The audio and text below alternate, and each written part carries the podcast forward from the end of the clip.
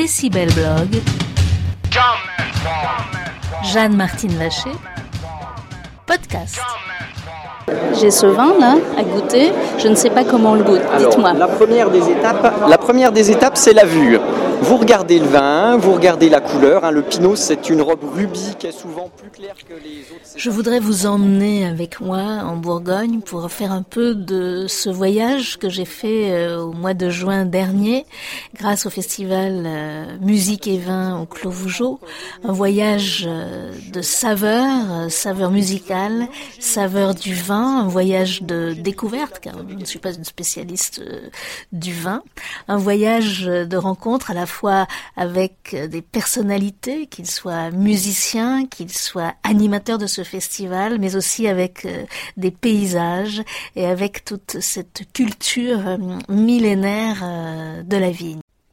Évidemment, je ne pourrais pas vous faire goûter ces vins merveilleux que j'ai découverts à, cette occasion, euh, mais je pourrais peut-être, euh, grâce à mes interlocuteurs, vous faire imaginer ces lieux et ressentir euh, la passion qui habite tant les musiciens que les animateurs de ce festival, aussi bien pour le vin que pour la musique. Et cette passion, finalement, elle fait euh, la qualité de, ce qu'on peut vivre là-bas, qui est, et le mot vraiment est, est très fort, je crois, lorsqu'on y est, un véritable partage euh, où chacun, euh, musicien, vigneron, euh, habitant, est là avec l'envie de vous faire entendre, de vous faire comprendre, de vous faire sentir, de vous faire goûter.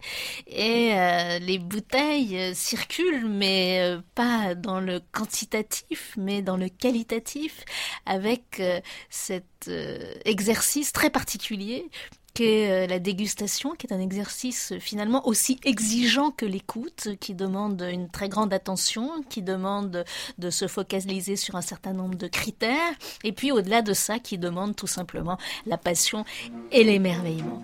Libiamo, libiamo che la bellezza infiora Alors quelqu'un qui est une des figures importantes de ce festival, puisqu'il en est le cofondateur et le président, c'est Aubert de Vilaine. Il est par ailleurs euh, le représentant d'une des plus grandes, d'un des plus grands domaines de vin de Bourgogne, puisque c'est la Romanée Conti, euh, l'un des vins d'exception, euh, donc euh, un des vins les plus rares et les plus chers, même si tous les vins de Bourgogne sont à la fois rares, parce que très peu en quantité, on va le voir. Donc c'est avec lui, Aubert de Vilaine, que je voudrais que nous commencions euh, ce voyage euh, en Bourgogne et dans ce, cet univers qui se veut une alliance véritablement amoureuse du vin et de la musique.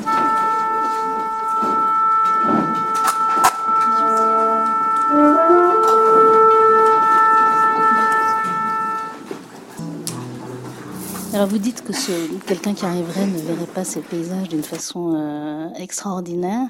Euh, pourtant, ce sont des paysages caractéristiques avec des, bâtiments euh, particuliers, une pierre très blanche, avec justement ce côté vallonné, un peu comme la Toscane. Oui, alors, la pierre, on la voit sur les murets, dans les, les murets qui séparent les, qui séparent les climats, et puis on la voit dans les villages. hein.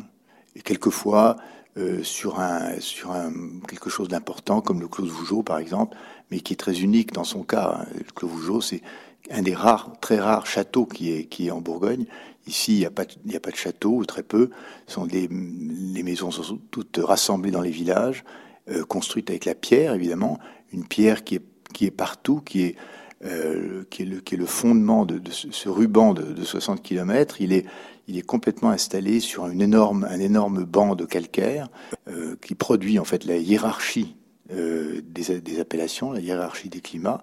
Et puis, euh, et puis bien sûr, elle, elle, elle, bâtit les, les murets, les cabottes, les, villages, les, les, églises, les, les grands monuments de, des hospices de Beaune ou, des, ou, de la, ou du Palais des États à Dijon.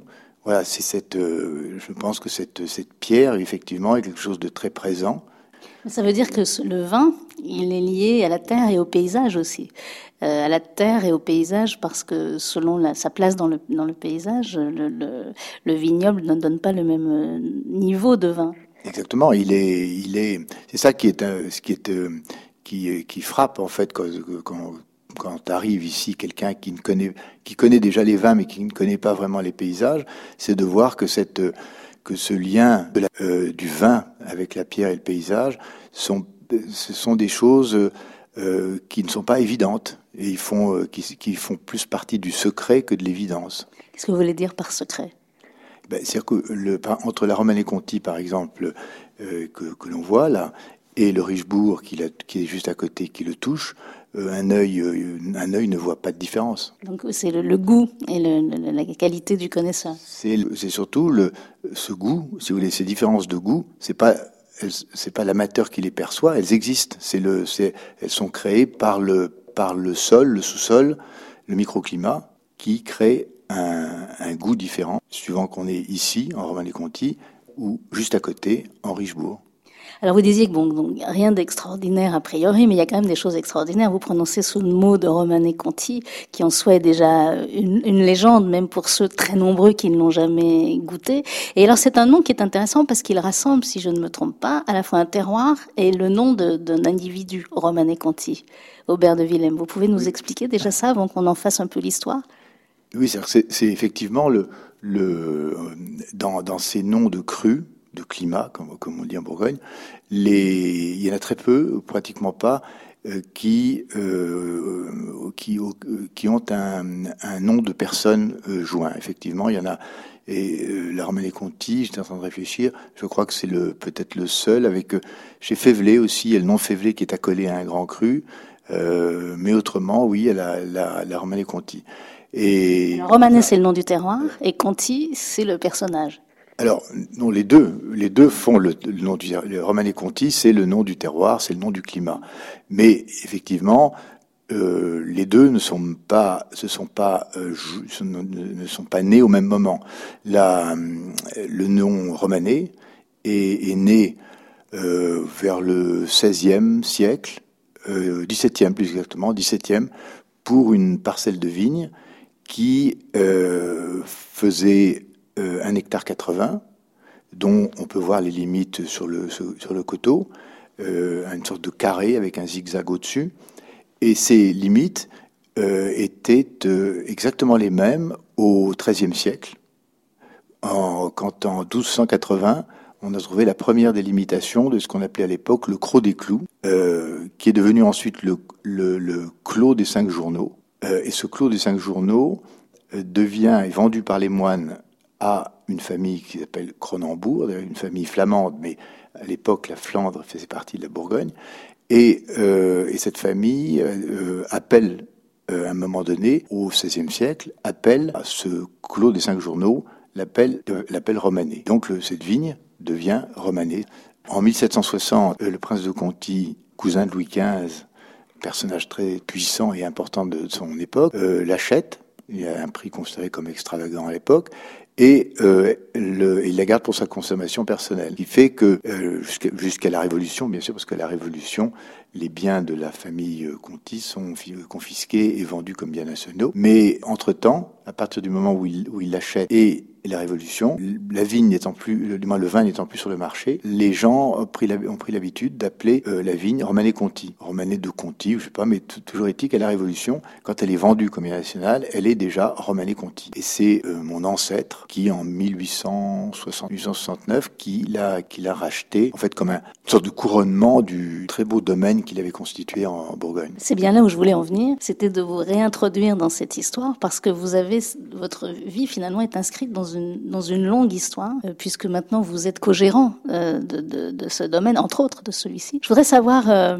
comment on vit déjà dans un premier temps le, fait d'être comme ça sur le chemin d'une si longue euh, aventure. Ouais, C'est à la fois très réconfortant parce que on sait que on a la responsabilité de quelque chose qui a un vrai potentiel hein, un vrai potentiel qu'il a prouvé. Donc c'est assez euh, réconfortant de savoir que on peut faire quelque chose de grand avec ça. Et puis c'est en même temps, euh, effectivement, euh, aussi, le, ça, ça, crée des devoirs. Hein. C'est un peu une mission. Donc il faut, il faut être à la hauteur de, de, ce, de ce qui a été fait dans le passé. je disais, c'est un nom mythique hein, que connaissent les gens, même qui ne sont pas spécialistes du vin. René Conti, c'est un côté de légende. Je disais aussi que finalement, c'est un vin que très peu de gens ont la possibilité de goûter, parce qu'on dit que c'est un des vins les plus chers du monde. Comment est-ce que vous, de la même façon, j'avais envie de vous entendre parler des paysages, comment vous décririez ce vin d'exception à, tous ces gens qui, finalement ne, l'ont pas en bouche et ne l'auront jamais? Alors c'est pas facile, hein, parce qu'il n'y a rien de, il y a rien y a rien de plus difficile que de, de, parler des grands vins avec des mots. Des vins, des, des vins simples, on peut en parler parce que c'est, on peut coller des mots dessus assez facilement. Mais le, les grands vins, c'est pas facile parce que c'est tout dans la nuance, dans le.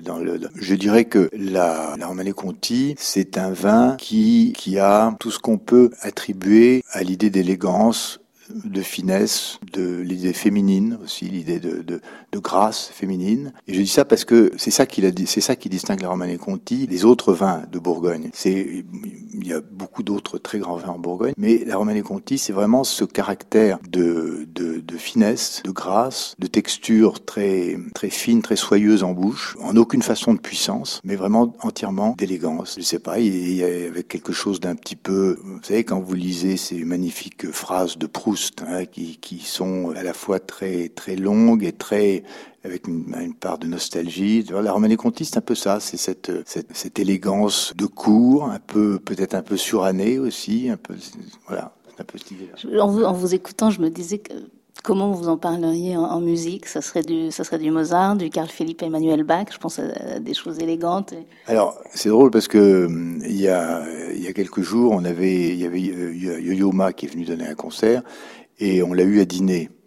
Et alors euh, bon, c'est quelqu'un qui est tout le temps en train de de, de, chercher les choses, etc. Et alors il, a voulu à, tout prix que pendant le dîner, on, essaie de retrouver, de trouver quel morceau irait avec quel, vin. Et alors on s'est cantonné, j'ai dit, j'ai dit, on peut changer, mais il faut se cantonner dans quelque chose. Alors on s'est cantonné dans les suites de Bach, dans les suites de Bach. Et il a, donc on a cherché euh, quel mouvement de, de quelle suite pouvait aller avec tel vin.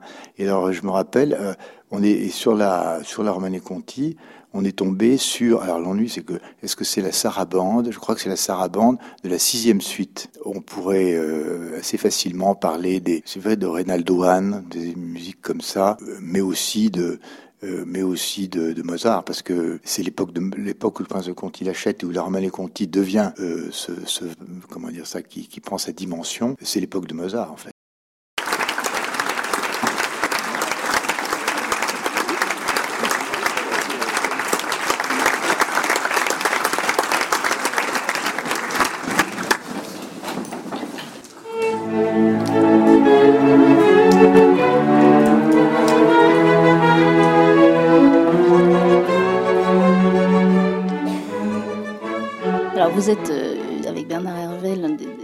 De, ce festival Musique au Club Vougeot. Quel lien vous faites, euh, profond j'entends, euh, entre le vin et la musique? Je, pense qu'il y a vraiment une sorte de lien, de lien quasiment amoureux entre le, entre le vin et la musique. D'ailleurs, écouter un, musicien parler de la musique, personne voit des mots plus justes pour parler du vin qu'un qu'un interprète. Je crois qu'il y a une, ça touche des sensibilités qui sont qui sont assez proches l'une de l'autre, mais je pense qu'il y a dans les deux cas ce sont des, des expressions, appelons-les expressions artistiques, que les mots ne peuvent pas décrire. Ça, je pense que ça les rapproche aussi. On ne peut pas décrire.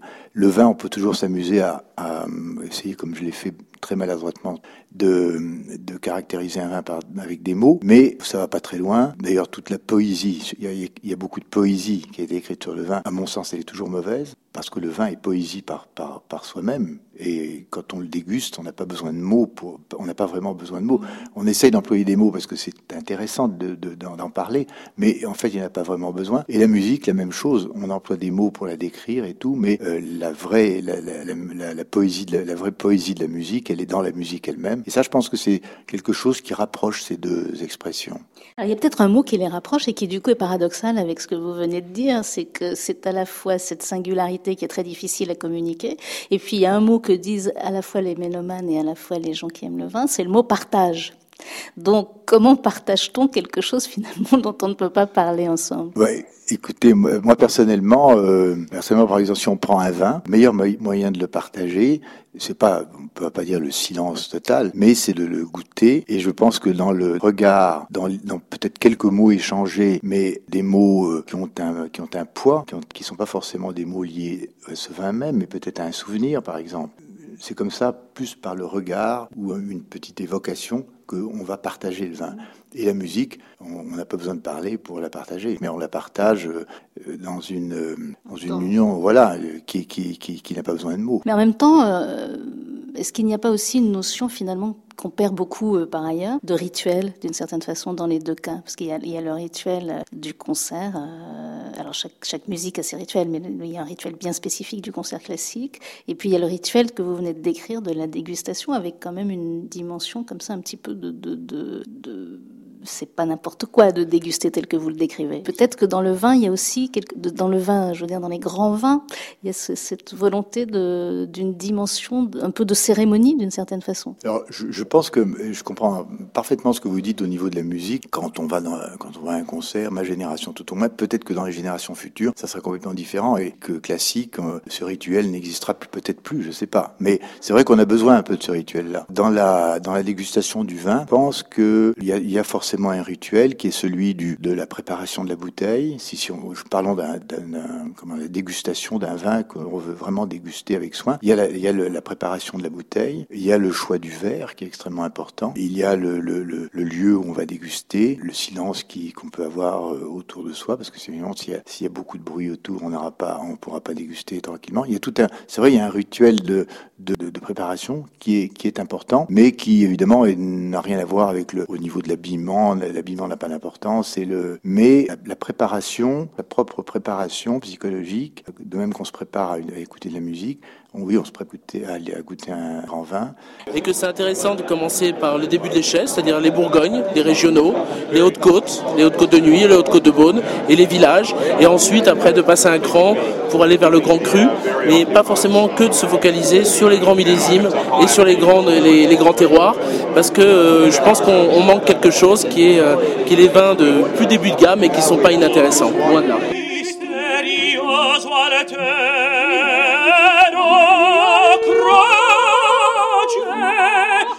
croce delizia croce delizia te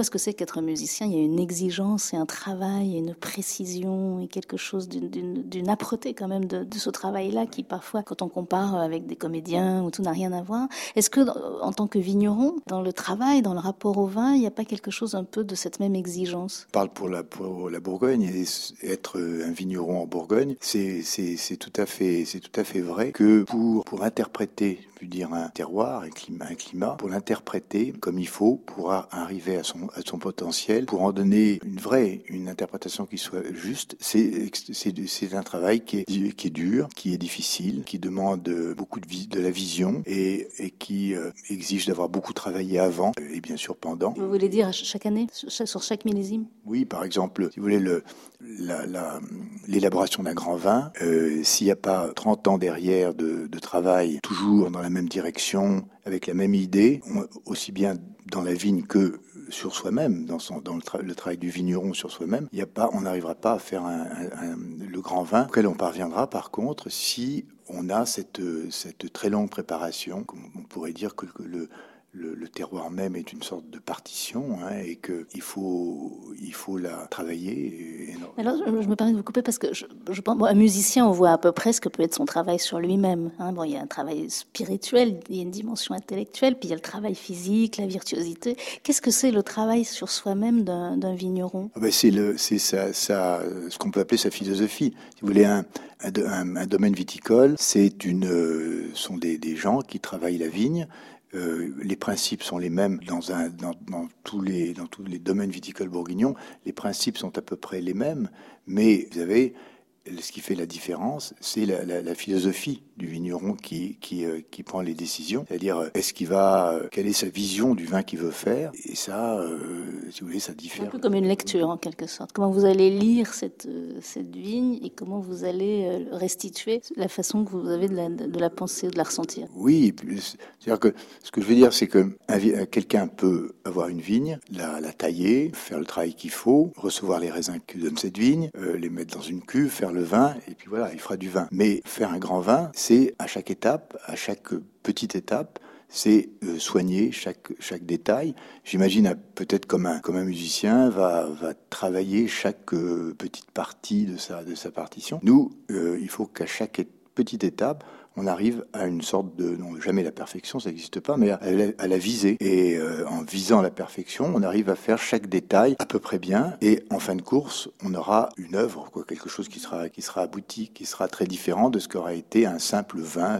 Est-ce qu'il n'y a pas aussi la même part euh, d'incertitude? Parce que le musicien, il peut avoir travaillé beaucoup. Dans le moment du concert, il y a une sorte de chose qui se passe ou qui ne se passe pas, qui parfois est indépendant du travail qu'il a fourni. Il y a toujours un niveau qui est acquis. Mais après, entre le moment où c'est extraordinaire, extraordinaire et le moment où ça l'est un peu moins. Est-ce que vous avez la même chose dans le vin, c'est-à-dire cette incertitude au bout du compte quand vous ouvrez la bouteille après le nombre d'années? C'est très très très juste. C'est une excellente remarque, c'est vrai, parce qu'on est on est tout le temps, on ne sait jamais ce qu'on va ce qu'on va finalement obtenir. On est on n'est jamais sûr de rien. C'est pour ça que les gens qui euh, ont des euh, ont des chapelles ou des ou sont sûrs de ce qu'ils font euh, ne peuvent pas, à mon sens, être des très bons vignerons parce que c'est effectivement on n'est jamais sûr. D'abord il y a le on a un maître on peut en aucune façon prévoir les, les, les volontés qui est le, qui est le ciel. Hein. Et ça, au sens météorologique. Au sens météorologique, au sens météorologique. Oui, oui. même si peut-être, même si peut-être il y a des petits, il y a des dieux un peu partout qui, qui agissent.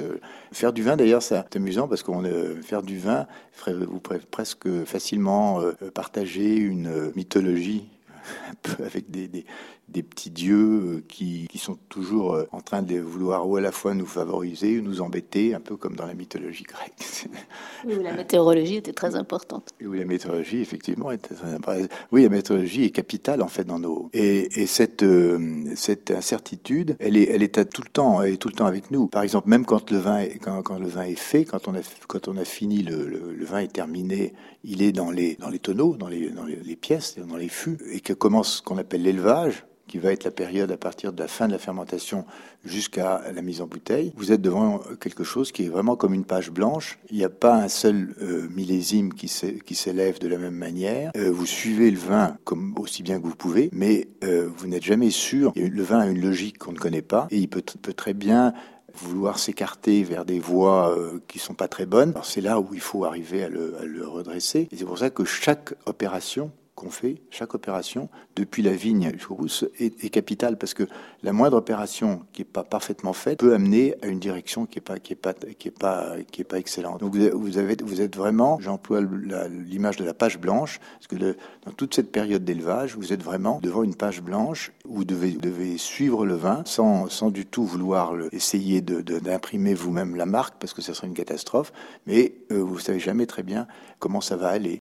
Alors, il y a une autre dimension, me semble-t-il, c'est quand même le rapport au temps qui est extrêmement important dans la musique et qui est extrêmement important dans, dans le vin. Je dirais presque philosophiquement parce qu'il y a quelque chose, euh, moi, qui me qui m'interroge beaucoup dans le rapport au vin. C'est là, par exemple, les gens qui achètent aujourd'hui des bouteilles qui vont falloir attendre 10 ans, 15 ans pour les boire. C'est pas n'importe quel rapport au temps, ça. C'est une projection. Enfin, c'est vraiment un... Mais alors là, c'est plus spécifique au vin qu'à la, musique plutôt, non? Oui, mais dans la musique, l'interprète est lié à un temps Il y a une temporalité ah de l'œuvre, un, tempo, c'est différent. il y a le tempo, mais il y a aussi le temps global de l'œuvre, donc ce qui joue aussi quand même beaucoup sur le rapport à l'interprétation.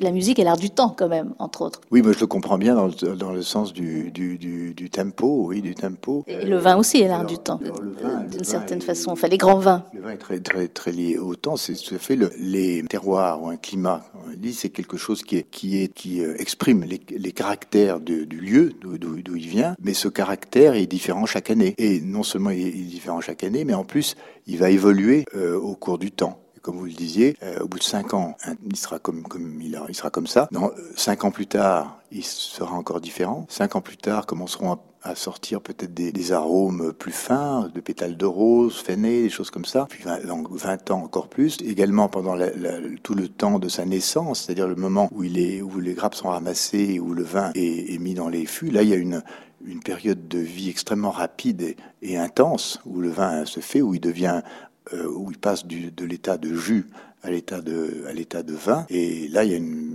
période du moins qui, est une naissance en fait hein, qui va très très vite. Et après à partir d'un certain moment le vin arrive à, un, niveau. Et puis il ne bouge il ne bouge plus où les arômes sont, sont là. Bon il commence à certains qui perdent de sa chair mais il y a une il y a un, côté esprit euh, un côté euh, qui s'exprime dans le nez surtout qui est là et qui ne bouge plus, puis qui un jour évidemment meurt. Mais c'est, et il y a des rapports avec le temps, euh, le vin a des rapports avec le temps qui sont, euh, comme vous le dites, extrêmement importants. En même temps que je parle, c'est vrai, c'est quelque chose qui est que je pense pas très souvent, mais c'est vrai qu'il y, y, a plusieurs temps comme ça différents dans, dans, le vin. Il y a le rapport au temps du vin, et puis il y a le rapport au temps de celui qui aime le vin, parce que ça veut dire qu'il faut une grande sagesse, d'une certaine façon, dans son rapport au temps sur ces grands crus, puisqu'il faut savoir attendre. Donc ça demande un, un, un, très très grand contrôle de ses désirs et de, et de ses impatiences. Alors je pense que c'est peut-être pour ça que les, les, amateurs sont tellement intéressés par le vin, parce, qu'ils parce que ce sont des gens qui justement peut-être sont arrivés déjà eux-mêmes à une certaine sagesse et qui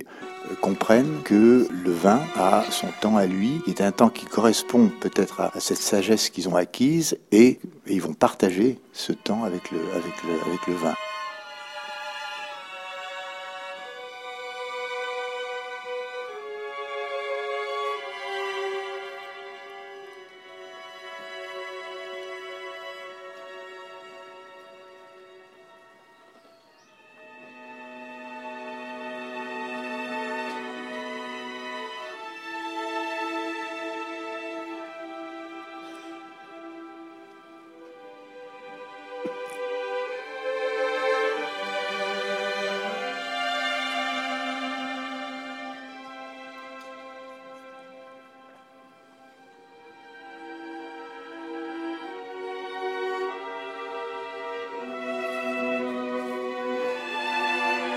L'intérêt de cette parcelle, c'est que c'est des rangs qui font 200 mètres. Et, euh, et, sur ces 200 mètres, on a les trois types de sols qu'on retrouve dans les clos Bougeot. Les calcaires du haut, les argiles du milieu et les argiles plutôt limoneuses. Ces climats de, de, Bourgogne très importants, ce mot très important, comment vous en définiriez les valeurs? Toutes les valeurs de la Bourgogne s'ordonnent autour de cette idée de climat. Qui, est, qui, est un, qui a créé une culture. Cette, cette volonté de faire des vins qui soient l'expression du lieu, d'où ils viennent, avec un, seul cépage interprète, traducteur, est à l'origine de toute de tout, de toute la culture qui entoure. Que ce soit la culture, euh, une culture non, euh, non écrite, celle des, des traditions, etc., des traditions de, de fabrication du vin, mais aussi traditions culturel des gens, mais aussi dans, dans, dans le, euh, dans, dans, le bâti des villages, dans les, les, murets autour des vignes, les hospices de Beaune, dont je parlais avant, elle parlait des États. Tout ça euh, est une culture qui s'est créée autour et à cause de cette euh, idée de climat.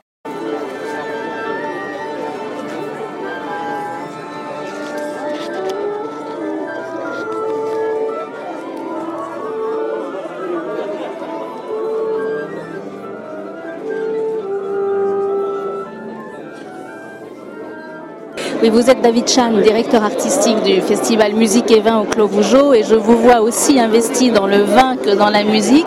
Est-ce que vous pouvez me dire le sens que ça a pour vous d'être là? Pour moi, c'est toujours un grand privilège, un grand plaisir de venir en Bourgogne, parce que à ce festival, on, il y a une telle joie de marier les deux langues universelles, la musique et le vin. Et ici, on peut apprécier tous les deux. Et je pense que chaque soir, chaque concert est une, une vraie fête pour ces deux langues.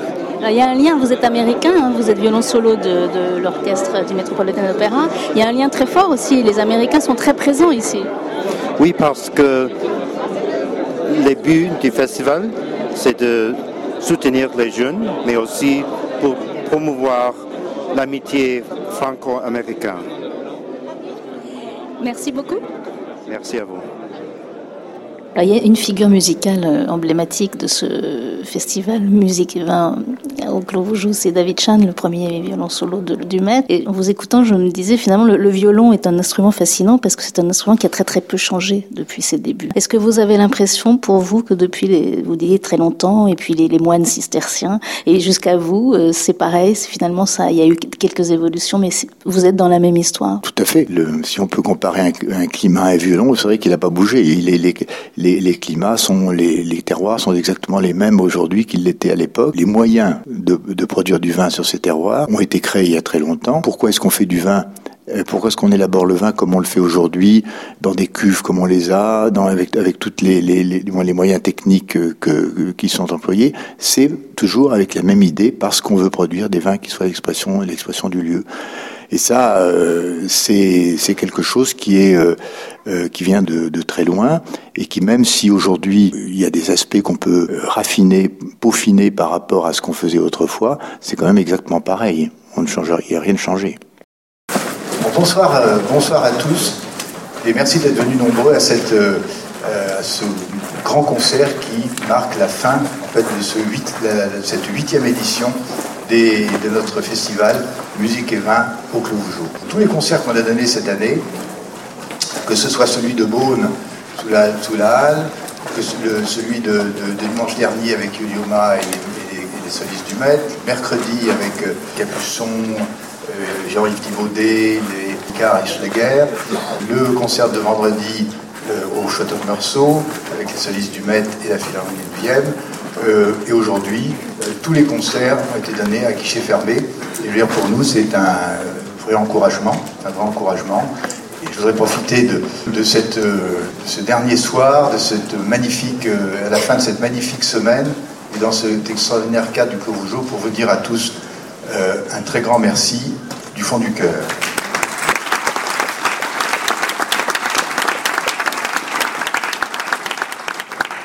La musique est liée, est liée aussi au cadre et aux architectures et d'ailleurs toute l'histoire de la musique on pourrait la raconter aussi par rapport aux architectures. Alors, écoutez de la musique euh, là est quelque chose d'extrêmement de, de, extrêmement émouvant parce que on a un peu le sentiment que ces, ces pierres, ces pierres très anciennes, toute cette ce bâtiment où il n'y a pas si longtemps euh, les moines chantaient, où, euh, où, on vivait, on vivait vraiment, et entendre cette musique dans ces dans ces pierres là, on a l'impression que ça fait euh, ressortir un, monde, ce monde qui n'existe plus. Pour moi, c'est vraiment ça quand j'entends un, concert dans ce grand cellier que revient ce, ce monde là et qu'il n'y a que la musique qui puisse le faire.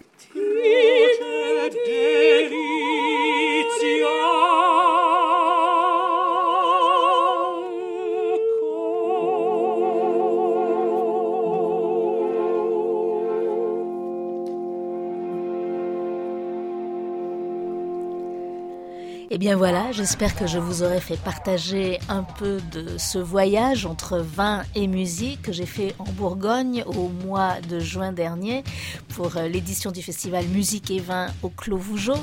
Je voudrais remercier euh, Bernard Hervé euh, et Aubert de Vilaine ainsi que Daniel Wissmann, tour à tour directeur, président et euh, secrétaire général du festival Musique et Vin au Clos Vougeot. Et puis aussi bien sûr toute cette équipe extrêmement chaleureuse parmi euh, laquelle euh, je distinguerai parce que j'ai beaucoup travaillé avec elle et qu'elle m'a beaucoup aidé, Sandra Serfati, qui est responsable entre autres, de la communication. Vous avez entendu quelques ambiances musicales, je dirais plutôt qu'extraits musicaux. Eh bien, ce sont, euh, ce sont des extraits qui ont été enregistrés euh, sur place avec euh, l'orchestre éphémère, ce bel orchestre éphémère des climats de Bourgogne qui rassemble des musiciens de toutes parts européennes et américaines. Il était sous la direction de Maurizio Bellini avec les voix de la soprano Marlis Petersen et du ténor Matthew Polenzani. Donc, reste à vous à peut-être aller si ça n'est jamais été le cas pour vous, euh, découvrir ce bel univers des vins de Bourgogne et puis la musique bien sûr, mais elle,